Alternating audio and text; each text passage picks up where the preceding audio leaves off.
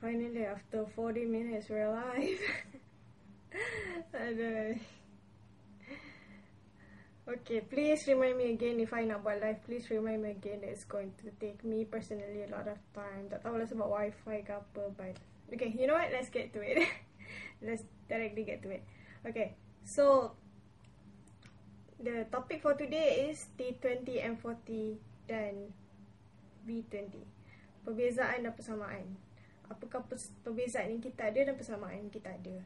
Sebab kita selalu pandang kisah B40 B40 Wait, did I write B40 or B20?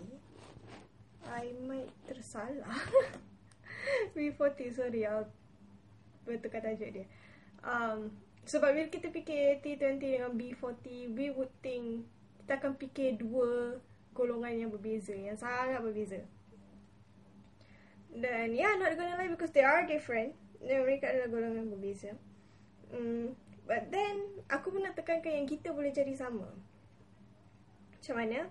Okay, firstly aku nak cerita tentang sebuah cerita yang aku dengar dan benda ni memang mengesani memang sampai sekarang lah. Aku teringat cerita tu. Like korang yang nonton tolong bagi tahu kalau cerita ni um, sebab aku pun tak tahu ni cerita dari zaman bila ke like sahih ke tak sahih ke so so tolong bagi tahu but yeah I'll just tell the story. Okay, ada seorang dua orang kawan baik ni um, kawan yang rapat. Mereka belajar sama-sama. Um, Biasanya seorang miskin, seorang kaya. Macam tu lah, biasanya seorang miskin, seorang kaya. Um, Mereka belajar, belajar agama Sama-sama. So, dia bergaul sama-sama lah kan. Jadi bila mereka dah besar mereka agak terpisah. But they're still in good good terms. Mereka cuma terpisah secara fizikal lah. So seorang yang kaya tu jadi businessman yang kaya betul kaya. Dengan yang lagi seorang tu dia jadi um, ulama lah senang cerita ulama. Dia hidup dia um, boleh tahan miskin jugalah but still okay but still miskin faham kan macam tu lah dan dia ada banyak mengajar anak murid. So satu hari um, yang kaya ni dia jemput um, kawan dia yang miskin ni untuk datang pergi bagi ceramah ilmu dekat rumah dia. Um, aku tak ingat sama ada dia memang ajak directly kawan dia atau dia ajak seorang anak murid dia. Sebab last-last anak murid dia yang pergi. So it's either macam tu lah. Dia ajak anak murid Atau dia ajak Memang kawan dia tu datang Tapi kawan dia tu just kirimkan anak murid dia. But the point is Bila dikirimkan anak murid dia um, Dia cakap um, Tolonglah minta kawan aku tu Doakan untuk aku. Um, Macam tu lah. So macam uh, Anak murid dia macam like Oh okay. Dan pada masa sama macam like Wah dia ni ada ulama still minta doa Daripada kawan dia yang bukan ulama pula kan. So macam like okay right they're they're really like in good terms lah. Um Uh, pasal apa? Okay, lepas tu anak murid datang situ. Dan bila dia datang tu dia nampak lah rumah yang serba mewah Orang yang ramai. Dia minta datang sama kat rumah dia memang dia kumpul kat orang. Dan memang nampak lah macam interior rumah tu Like orang gaji. Eh, yada yada yada Tahu kan orang kaya. Um, um, So dan dia anak murid tu pun berceramah lah juga. Sebab dia pun belajar agama kan.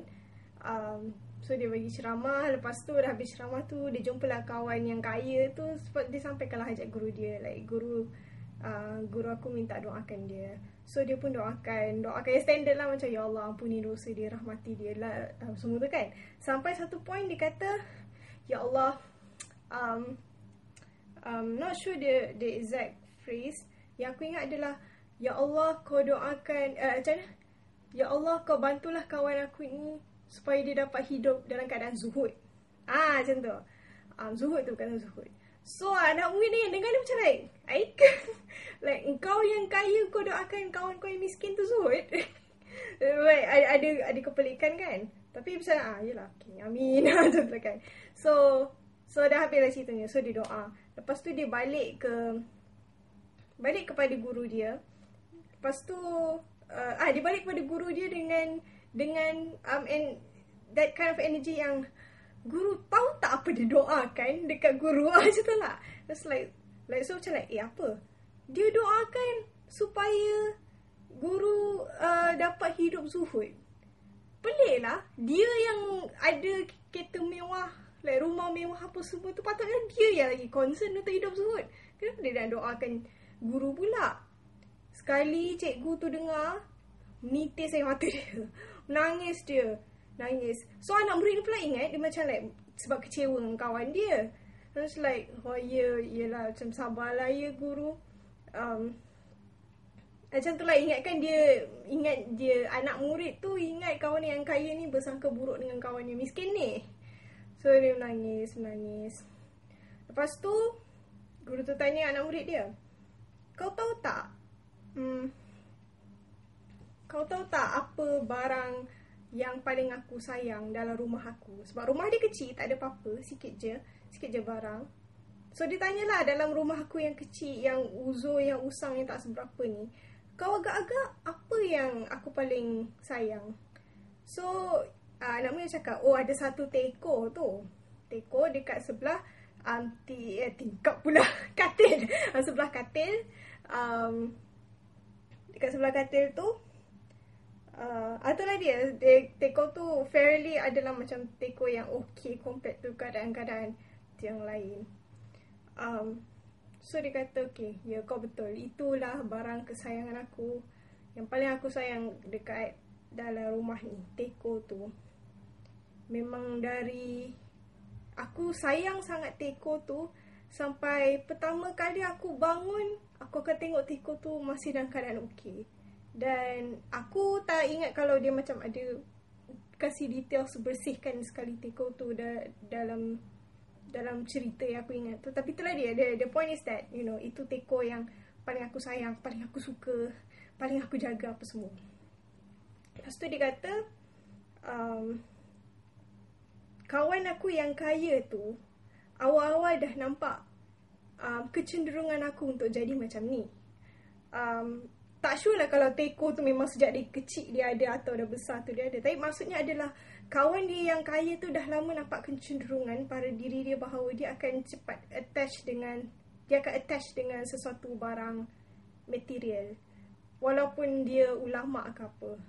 So sebenarnya so, so sebenarnya apa yang kawan aku doakan aku tu betul. Like memang uh, uh, bukan ah uh, So sebenarnya disebabkan dia doa kat kau aku macam tu lah menunjukkan dia lah memang kawan aku yang sejati. Dia memanglah yang kenal aku betul-betul dalam untuk actually doakan aku macam tu. Yang kau pun bila kau kau dengar kau pun tak faham kan tapi sebenarnya itulah hakikat dia.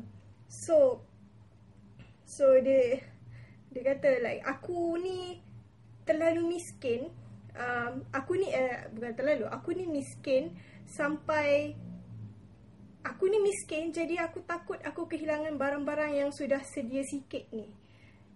Um, itu yang tak membuatkan aku zuhud. Sedangkan kawan aku yang kaya tu, dia memang sengaja mengkayakan diri dia supaya dia ada resource yang sebanyak-banyaknya. Kawan aku yang kaya tu, kalau kereta Lamborghini dia tu kena curi pun dia takkan dia takkan ah macam tu lah dia macam like hmm yalah nak macam mana ah macam tu lah so like itu beza dia so so yeah I don't know tapi cerita tu dengan aku aku memang ingat dah cerita tu sampai sekarang it's really like struck me to know apa sebenarnya masuk zuhud. Zuhud bukan masuk kaya versus miskin. Zuhud adalah macam mana kau attach diri kau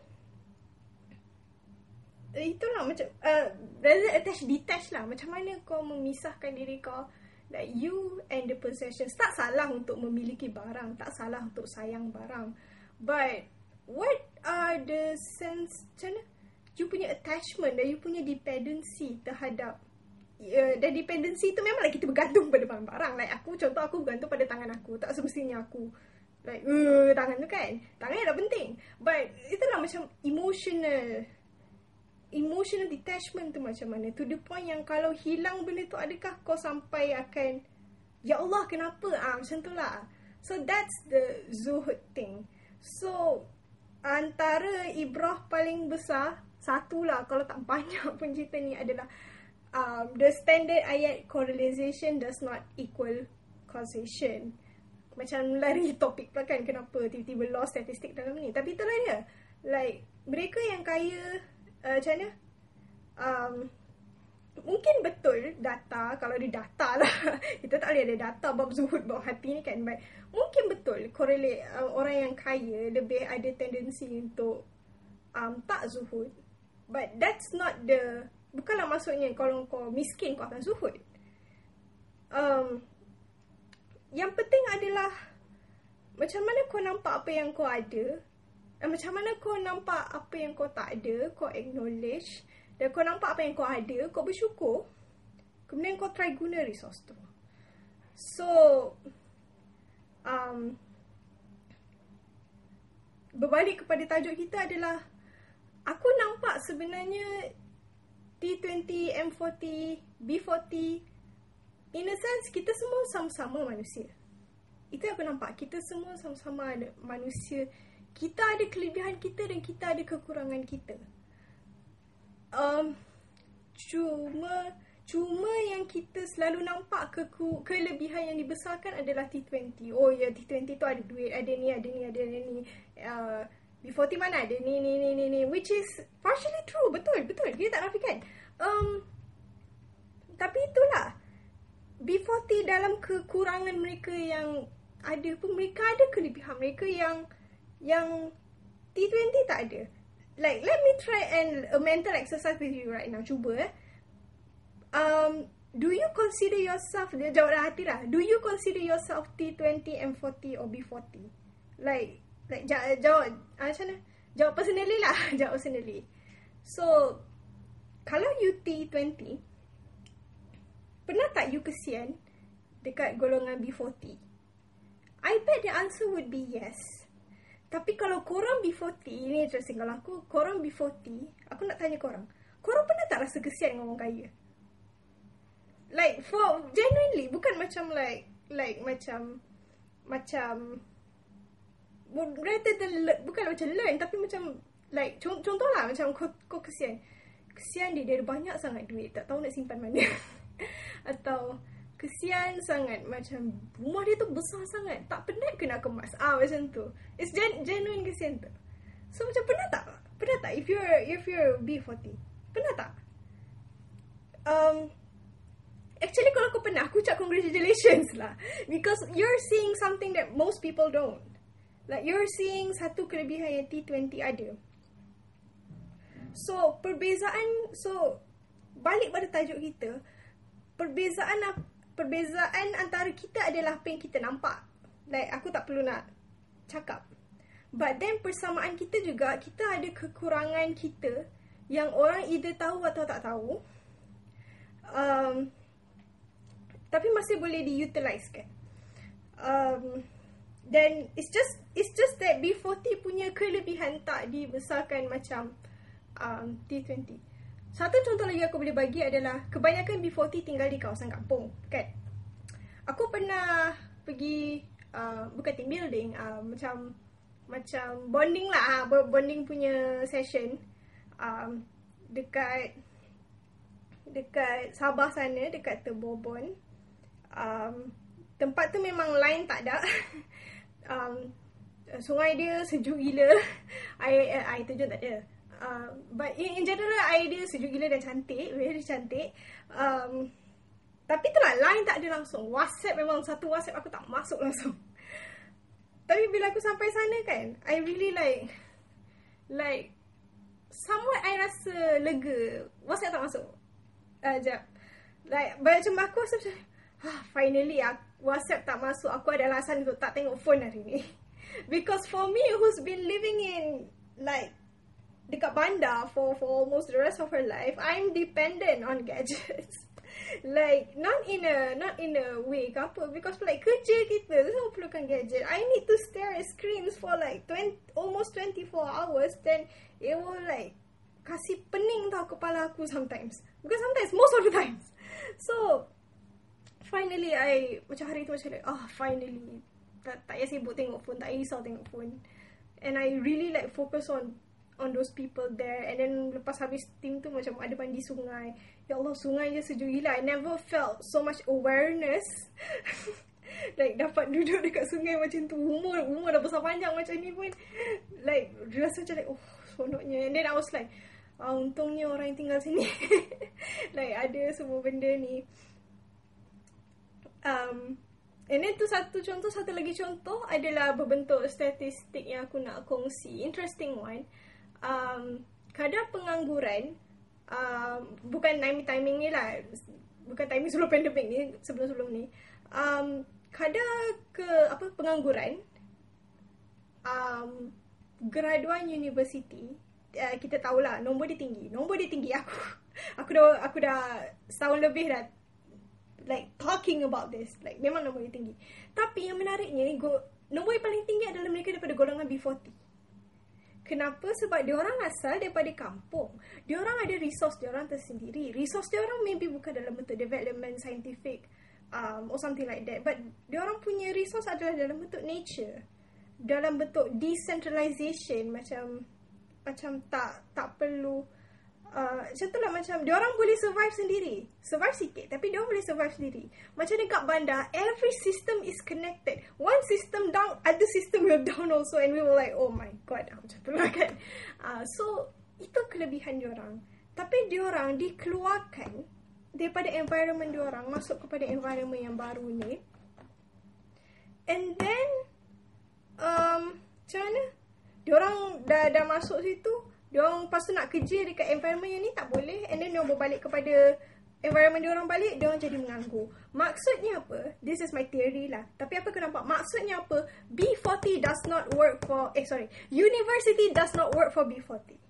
You know, selama ni kita ada program funding fundingkan B40 apa semua. But now I think the statistics clearly show that university does not work for B40 what we need to do is to stop funding B40 to go to universities. Instead, we let them live their life. Because they have their own resources yang orang boleh bangun segi kat tempat orang yang finally boleh benefit the urbans also.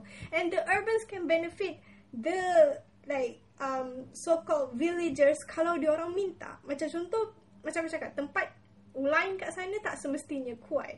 And it doesn't mean it semua tempat wifi kena kuat. But then kalau dia orang macam Oh I think at this certain place Wi-Fi kena kuat. So they'll come around like Tanya orang bandar Tolong ini ini ini. And then vice versa also. Kita duduk kat bandar ni maybe Like we have barely um space for gardening contohnya kan. So how do we optimize our space for gardening? So we can call them macam like Eh tolong kita orang kita nak ini macam ni. Ah. So That is what So to first, to first dari segi dari segi kalau kita nak bercakap pasal perbezaan dan persamaan ni kan. Um itulah dia. We all have our strength and weaknesses yang kita boleh utilize. Kita tak perlu nak nak complain, merungut apa yang terjadi whether from tak kisahlah kita daripada golongan mana sekalipun. And I know talking is easier. I know it's easier said than done. I know B40 have I know B40 is not limited to just tak ada duit ke apa. Their living conditions could be way like the fact that I'm doing a live right now, like maksudnya I have stable enough internet oh, walaupun dah tunggu 40 minit. I have stable enough internet. Uh, I have gadgets, I have tools, I have to so I acknowledge that. I acknowledge my privileges. Um, I'm just saying that you can you can have macam mana I'm just saying despite that you still have kelebihan yang kau ada. Walaupun kau tak percaya kau ada. Ah, ah tu lah, tu lah dia akan cakap. And you can either macam mana? Itulah you can use that. Kalau you find a way because again like I said, maybe it's easier for me to find my to untuk cari jalan macam mana nak tu. But for the others it's not um simple. It's not as simple as me. Tapi jalan tu ada. So going out, uh, going out pula. So going to the next one. Um, um, macam mana nak cakap? Aku, uh, nota aku ni aku sebut mentality subsidi. Um, but but that's not the, the the really point. I mean, going from the first point, I just like to say like dah tahu sekarang kita dah ada kelebihan dan kekurangan masing-masing. So we can now encourage each other to focus on our strength and building up our strength. Um, lagi-lagi dalam keadaan pandemik macam ni kan. Aku actually um, appreciate that kerajaan jujur cakap. Like sebab sebelum ni uh, macam mana? Kerajaan jujur cakap yang sekarang ni kita jaga, kita kena jaga diri sendiri. You know, frontliners era semua dia orang dah mau ke belakang tapi sekarang compared to dulu dia orang memang di depan. Kita sekarang yang kena tu. Maksudnya kita ada potensi untuk untuk each and every one of us ada potensi untuk menjaga diri kita sendiri. Kita tak perlu bergantung. Ah, itulah dia.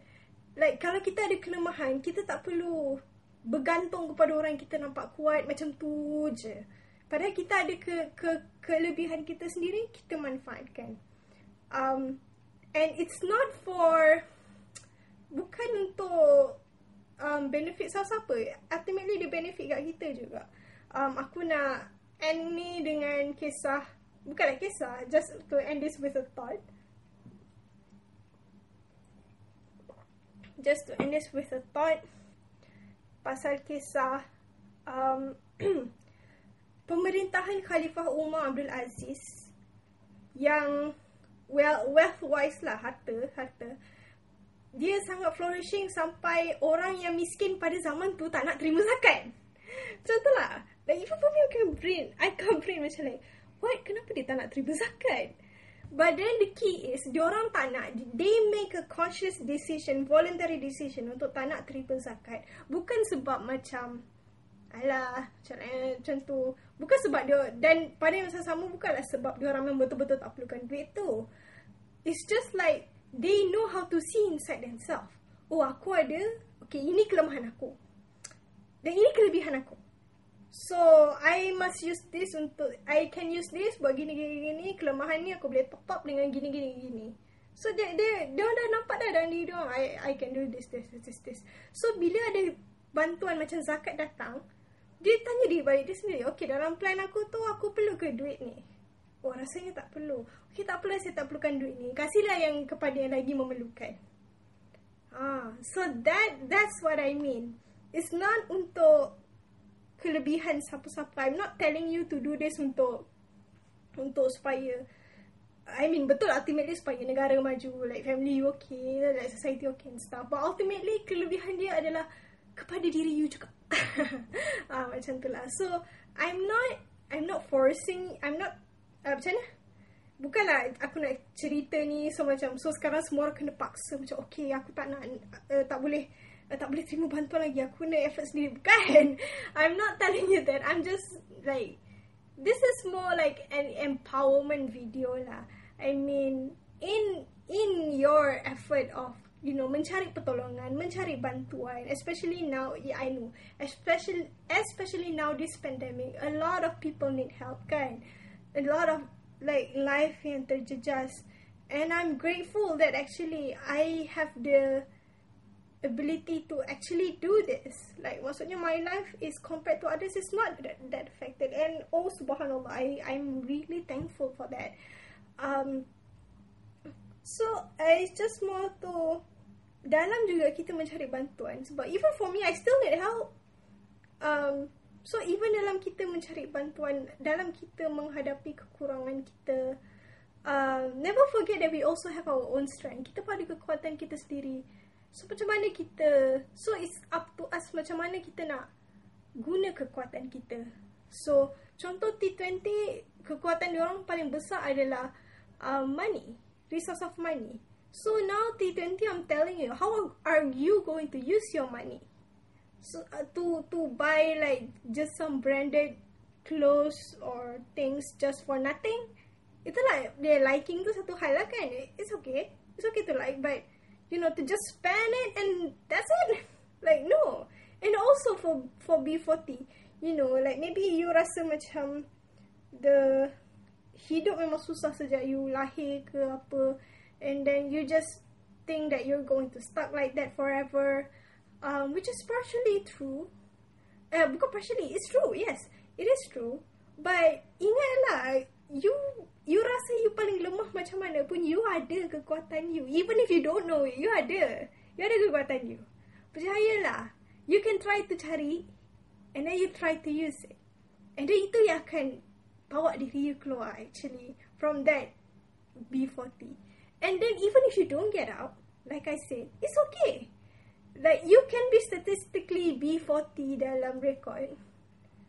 But dalam record ialah you B40. But maybe in your real life, you're actually just a, like some guy who just mind his own business, you know, like you think you live life okay already, you're happy already.